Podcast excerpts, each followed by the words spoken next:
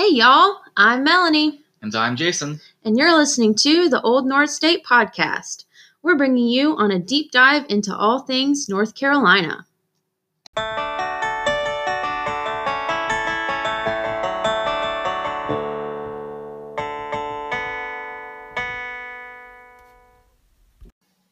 Hello, and welcome to our podcast. I'm Melanie. And I'm Jason. And we thought that since this is our first episode, we should actually take the time out to introduce ourselves. Um, I am from Durham. I'm a Durham native, and I currently live in Huntersville. I've been in Mecklenburg County for about 11 years now. I went to UNC Charlotte, and I am a paralegal by day and an amateur historian paranormal lover by night. That sounds nice. That's great. And we are also joined by one of our cats, Baxter. Hello, Baxter. So if you hear any strange noises, that might just be him. Would you like to go now? Sure. I'm Jason. I am what my wife would call a Yankee. Mm-hmm. Um, although I was born a Navy brat, born in Florida, but then moved to Lejeune and then moved or Camp Lejeune in Jacksonville, North Carolina, and then spent most of my um, childhood up until 18 in Connecticut. So that's why I'm a Yankee. Once I was able to leave, I did so um, by going to school below the Mason Dixon line, starting with uh, a year at Liberty University, and then quickly transferred to UNC Wilmington, Bless where it.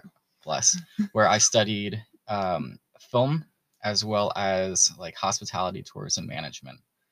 So hmm. been below the Mason Dixon line for about 10 years and in North Carolina for most of that on and off with a brief stint at Disney World, which I'm sure I won't be able to contain myself from talking about at some point. Yeah. Oh, and we are also married. Oh right, yeah.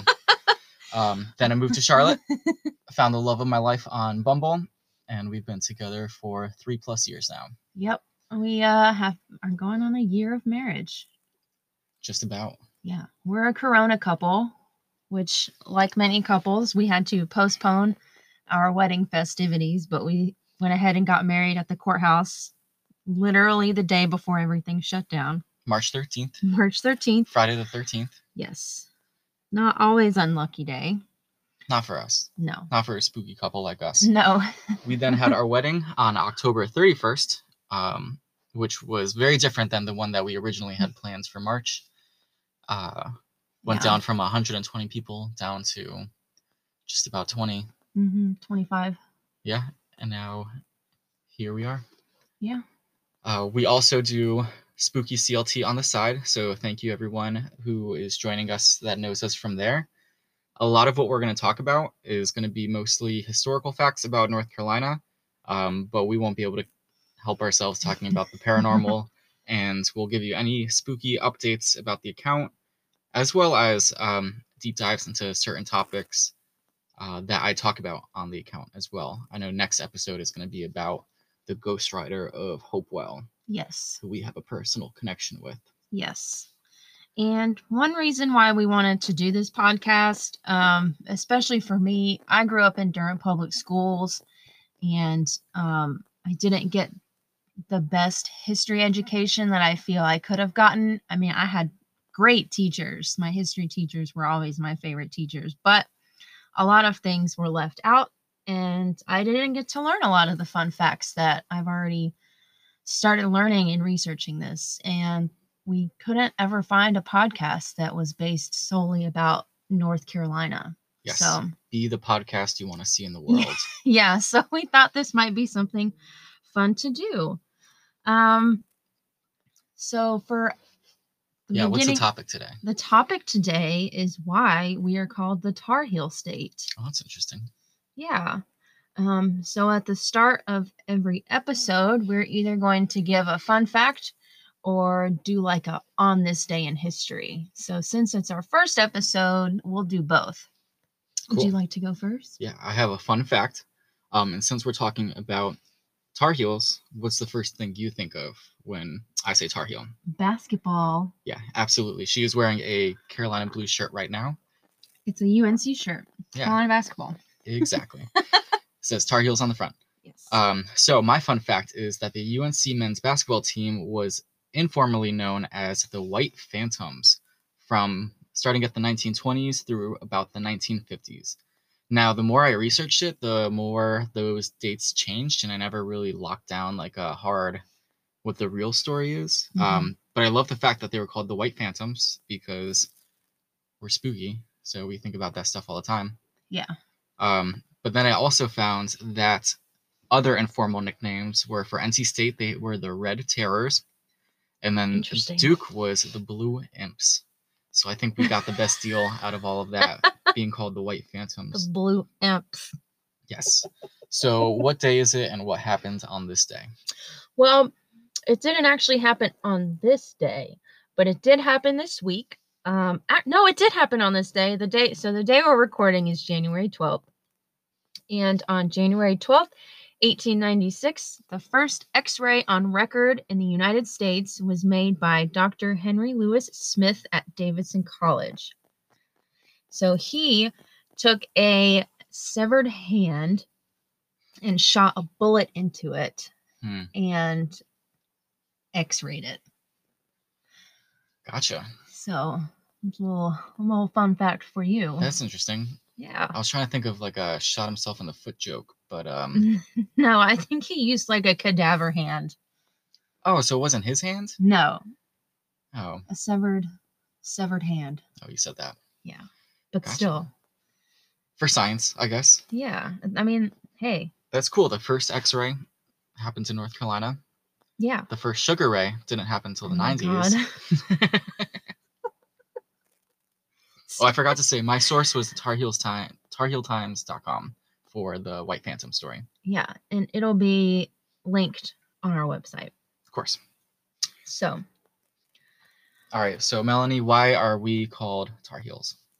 So it's unknown where exactly the term came from, but it's generally accepted that the term Tar Heel goes all the way back to the 18th century when the state was an important source of turpentine, rosin, tar, and pitch.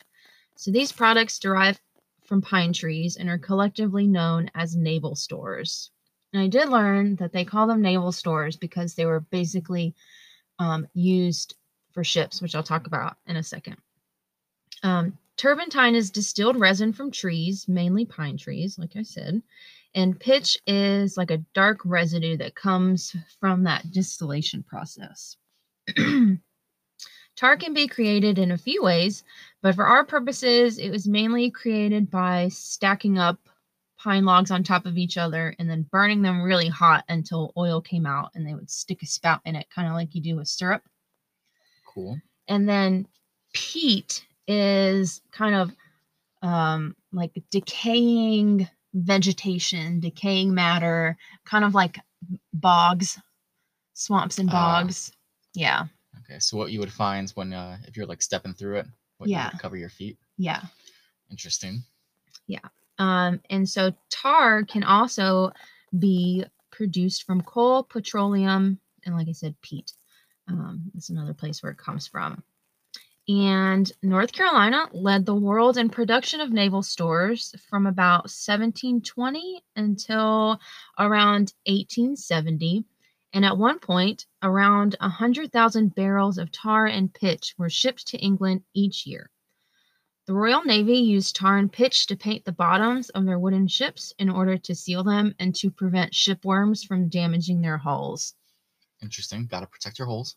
Yeah, and shipworms are like kind of I I equate them to aquatic termites, which I'm sure they're a lot different. Ooh, but that's a cool band name. the aquatic termites. Yeah. We'll Yeah. keep that in mind for later. Yeah, absolutely. And after 1824, North Carolina was the leader of naval stores in the United States. And by the time the Civil War began, there were over 1,600 turpentine distilleries in the state. Around half of those were in Bladen County and New Hanover County. Uh, tar was used commonly for lubricating wagons, marking livestock, treating wounds, making shingles, and of course, public humiliation. Ah, my favorite. Yes. When they would uh, feather people they were trying to shame by throwing tar on them and then Oh, yeah. throwing chicken feathers to make them run around like a chicken. I can't imagine how much that would hurt though. Yeah. Because it has to be boiling for it to be um, yeah. flexible, adhesive, liquid. Yeah. Player two has entered the arena. We, Finley. we have another cat. So weird noises will be attributed to him. If you hear anyone sniffing the microphone, it's not me. Or if you uh, hear sneezing, he has allergies. And cat herpes. Yeah. Sorry does. for outing you, Finley. he's ashamed. we got him from the streets. Yeah, he's ashamed. Anyway, so during the Revolutionary War, when Cornwallis's troops were crossing the river that's now known as the Tar River between Rocky Mount and Battleboro, they discovered that tar had been dumped in it to keep them from crossing. When they finally got across, their feet were completely black with tar. The soldiers said that anyone who waded through North Carolina rivers would acquire tar heels. That's interesting. so last time we were at Lake Norman, um, at our buddy's house. I think it was the first time I ever touched the bottom of the lake, and yeah, my my toes were dyed um, orange Yeah, because it was a clay. yeah. Um, which is another thing that North Carolina is known, known for, for, is the red clay. um, Our entire makes backyard is just red clay. except for my tomato garden. Yeah. so terms like tar boiler and rosin heel were really used as derogatory terms that were really meant for poor white southerners and enslaved people. But basically anybody who did work that made them dirty. And especially during the hot summer months, you could expect these workers to just be covered in tar and, and gross and sticky and and sweaty. Yeah, that's the working class for you. Yeah. Other terms like this, uh, people may have heard of are sandhiller or lint head for farmers and cotton mill workers. We have to write these down and start calling people on Twitter these names. Yeah. Yeah. I get so upset. Throw them through a loop. They'll have no Yeah. idea what hit them. Yeah. Cutie queens Lint liquors, and lint lickers. lint heads. So during the Civil War, uh, since North Carolina was one of the last to secede from the Union, other state soldiers um, would call North Carolinian soldiers names like Tar Heel because they looked down upon them for kind of, you know, not joining the quote unquote effort to take down the Union. And there was allegedly one instance where a Virginian soldier called a North Carolinian soldier a damned Tar Heel, and then a fight broke out, and two Virginians were shot, and a couple North Carolinians um, were beat up. I think one of the Virginians died. And Wait, so two were shot, but only one died? yeah, Man. Good for them, I guess. I guess. But pretty soon, though, the term um, was adopted among the North Carolinian soldiers to express their state pride, kind of like they're sticking to their grounds, like they had tar on their heels. And this is kind of where people really accept that this term um, kind of became a, a symbol of pride was because of these Civil War soldiers. Yeah, so it's like a basket of deplorables where they Mhm. took an insult and Yeah. turned it around and made it a basketball mascot. And that's the T. That should be a a new mascot. Take a you know how they're changing all the mascot names. Oh What is it? Washington gosh. that doesn't have one. They're gonna be the Washington Deplorables. They sh- they should be. They're in the area for it. Go on. So on March 28th, 1863, Zebulon Vance was giving a speech to his soldiers while they were in Virginia.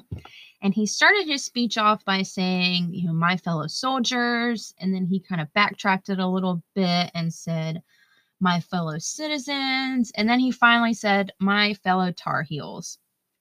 And during the Battle of Reams Station in 1864, after learning how North Carolina troops were pivotal in the Confederate victory, General Robert E. Lee was said to have exclaimed, Thank God for the Tar Heel boys. Now, obviously, we don't have any proof of that, but he did later on write a letter to Zebulon Vance, basically saying the same thing and praising them. Um, and as we know, which I think you're about to talk about, UNC is the Tar Heel.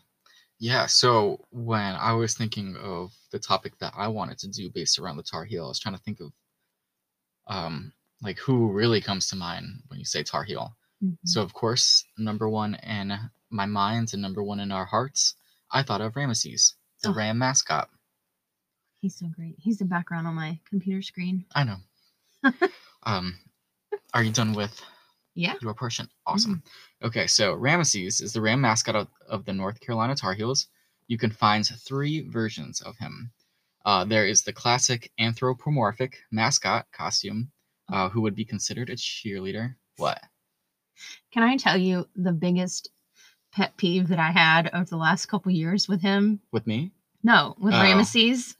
yes. So- you can tell. Uh, he's with Rameses, yes. So once, so they have Rameses and they have Rameses Jr. or RJ, and they gave RJ normal shoes. Like they gave him Jordans to wear to the football games and to the basketball games, but they kept Rameses in his mascot shoes. And, And, it his horns and it drove and it drove me absolutely crazy until last year they finally gave Rameses real shoes to wear. Maybe it's like a house elf situation I- where they were withholding clothes It might have been. to keep them enslaved. Anyway, go on. Uh, so, as you were saying, it's uh, the classic anthropomorphic costume, Rameses, and then his sidekick, RJ. Um, and then there is the live Dorset horned sheep named Rameses, who has horns painted, painted Carolina blue. Now, the origin of the ram as North Carolina's mascot dates back to 1924. It started with Jack Merritt, who was given the nickname the Battering Ram for his performance on the field, as well as an initiation ritual that he created for his male freshman students. Um, emphasis on the initiation ritual and definitely not hazing. They wanted to make it they wanted to make it official, so they went to the athletic business manager and he gave the head cheerleader $25 to buy a ram. Um, so they had one shipped from Texas. Now, Interesting. The next part is a little bit of legend and lore because they say his first appearance of Rameses was at a game against Virginia Military Institute on November 8th, 1924. And the story goes that the first three quarters of the game were scoreless, but late in the fourth quarter, Bunn Hackney, um, who was attempting a field goal, before he stepped out on the field, he rubbed Rameses' horns. Uh, and just a few seconds later, he kicked a 30 yard field goal and eventually won the game for the Tar Heels. Final score was 3 0. So ever since then, Rameses has been a fixture on the sidelines at UNC football games ever since. hmm Uh, the current Rameses Ram is under the care of the Hogan family of Chapel Hill. Yes. Yes. Um, and then the origin of the costume. Um, so what we know and love today was came out in 1987. Um, but as you were saying, he didn't get shoes until much He- later. He didn't get normal shoes until last year. Hey, small I- small steps for I, Ram. I know that that's something that's really stupid, but it it just drove me crazy that he just had mascot shoes on and RJ had real shoes. Gotcha. Were you blowing up the forums? No, Writing was, online no, Facebook I did not do statuses? that. Uh, and then October 26, 2015, RJ um, made his debut at Late Night with Roy and North Carolina um, men's basketball annual Midnight Madness event. Um, so there's a bit of also a weird story that I'm gonna share with you, and it's like one of those instances like with true crime where I feel weird telling like weird Is it the Googly Moogly?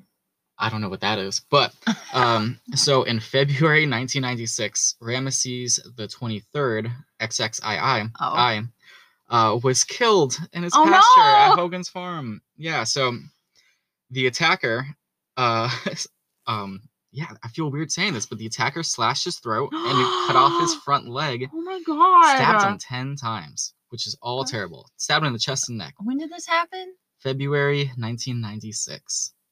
So you were just a wee Oh. lass. I was. Your parents probably didn't tell you on purpose. They, I guarantee not you they did you. not. So they caught the motherfucker. Uh, his name was uh, Scott Wade. uh, so police later charged 26 year old Scott Wade. Wade stumbled onto Hogan Farm drunk, and at the time of the slaying, investigators believe that Wade killed the ram because he was hungry. oh my god. Right? Why would that be your first instinct? It's 1996.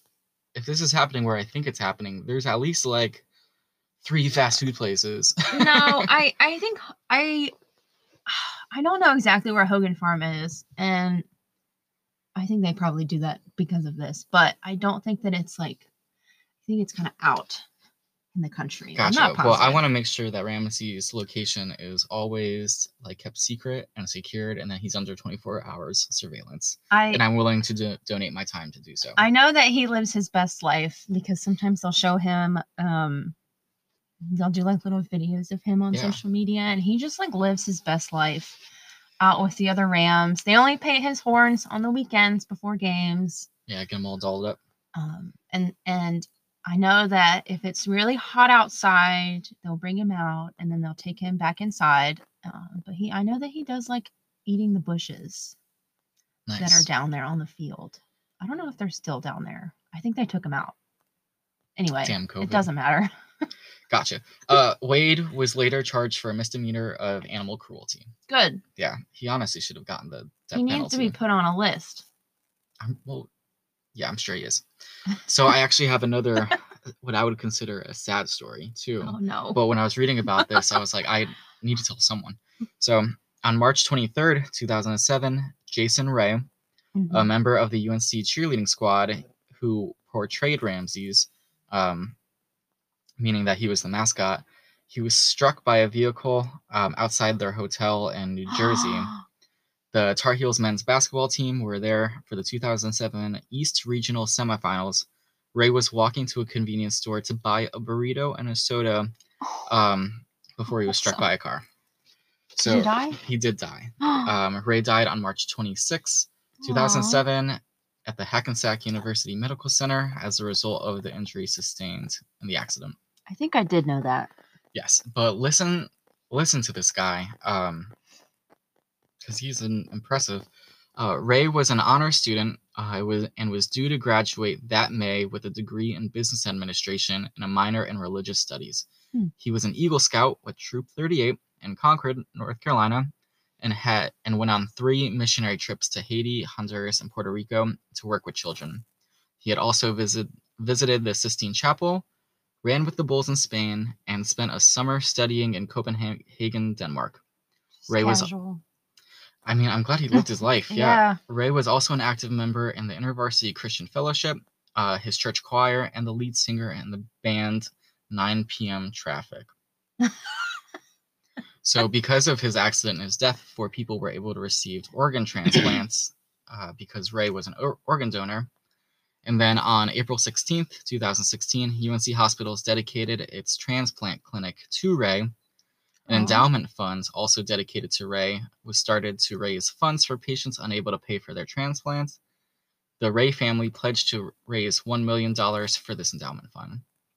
Um, yeah, and then in 2017, Ramesses and RJ would wear patches commemorating Ray uh, during all the sporting events, and that started with the 2017 football game against Duke. So, Ray's super impressive guy. Yeah. Um, he he was a Ra- Rameses, um, but I think he should be remembered for much more. yeah, so- absolutely. I wanted to share that to keep, um, I don't know, his memory alive, and so we can take a moment to think about him. Yeah, that was very nice. Yeah. So that is what I brought to the table in regards to Tar Heels. Oh, I had one more thing. This is Same. very random. Cool. Do you know how many species of pine tree there are?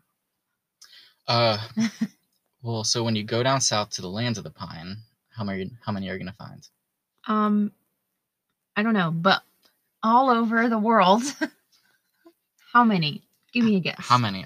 I mean, it's pine trees, so I'm gonna think high forties. Oh my gosh, way off. Way off. Higher. Higher? Yeah. 152. Oh, oh, 115. Can you name any of them? No. and that's okay. Um, there's 115 species, although authorities, as Google tells me the authorities, so I don't know if that's like the pine, Pine tree tree, authorities? authorities. or whomever, but they accept between 105 and 124 species. Interesting. So I have a little pine tree that I have kept alive for the last three Christmases. For those at home, she's holding her hands up to, to tell you this Yeah. how how little it was. How it it I'm was gonna say about 12 inches, according to how far your hands Oh are no, apart. it's a solid like 15 inches now. I keep it um we have a very small office at work and so I keep it in my boss's window and ever since I started doing that it has just been thriving. But it's just like cute little tiny little pine tree. I don't know what kind it is. Could you make tar from it? Um I'm sure that you could try, but I think in order to burn it enough for anything to come out, it would probably just turn to ash. Gotcha. Maybe next year. Maybe next year, hopefully. Cool. Can I tell you a ghost story? Sure. So I figured I'd bring a Tar Heel themed ghost story to the table. Um, since a lot of people who are going to be listening to this are going to know us from Spooky CLT. so there is the story of Peter Dromgoole. That's what I was talking about when I said googly moogly. Oh, gotcha. I had no idea. so he was a student at UNC Chapel Hill in 1832. Uh, so at the time, they would have been the Phantoms, I guess. The white no, phantoms. that was 1920. Never mind.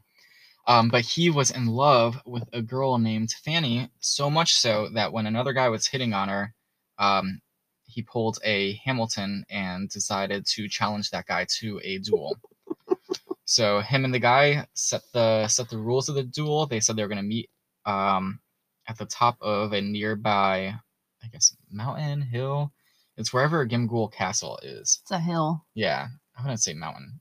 A A large hill. Yeah. Um, so they said they were going to meet up there, and then once again, he pulled a Hamilton and got himself killed. Um, them all being college students, the guy who shot him brought all of his buddies, panic, saying, I don't want to get kicked out of school. So they decided to bury Peter's body and then placed a boulder on top of him there to, uh, you know, to hide him. Was so it was it a boulder? A large boulder the size of a small boulder? I think it was a small boulder the size of a large boulder, actually. Okay, gotcha. um, so now the reason this is a ghost story is because if you were to venture to the top of that foothill mountain mound of dirt um, to Gimghoul Castle, you can find possibly blood on a boulder of where Peter is allegedly buried underneath. Hmm. Pretty pretty spooky, if you ask me. Yeah. I've I've seen this story uh, quite a few times because we have a number of North Carolina ghost story books. Um, but most recently, one of my favorite podcasts, Southern Gothic, did this story, and they did an excellent job with it. So if you want to hear someone tell the story way better than I just did, make sure to give them a listen. Um, he's a good guy. Yeah. All right, so that's all I have for you. Oh, actually, I take that back. So, people who are also listening from the Spooky CLT fans, this Thursday, the 21st, we're going to be doing a live podcast at Petty Thieves Brewing with our friends from the Hex Files slash Cursed podcast In Charlotte. in Charlotte.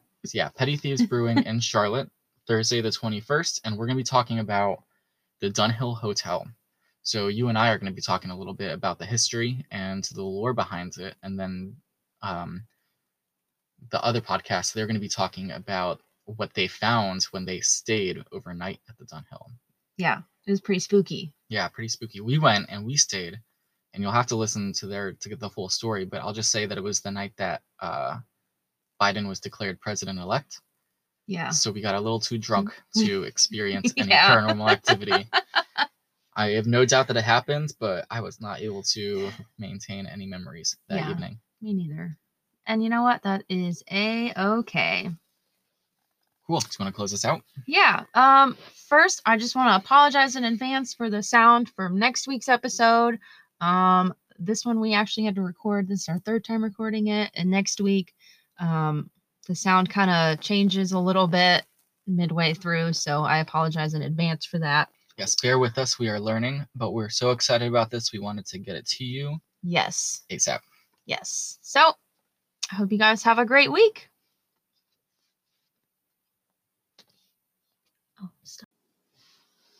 Sources for today's episode can be found on our website at anchor.fm slash Old North State Pod.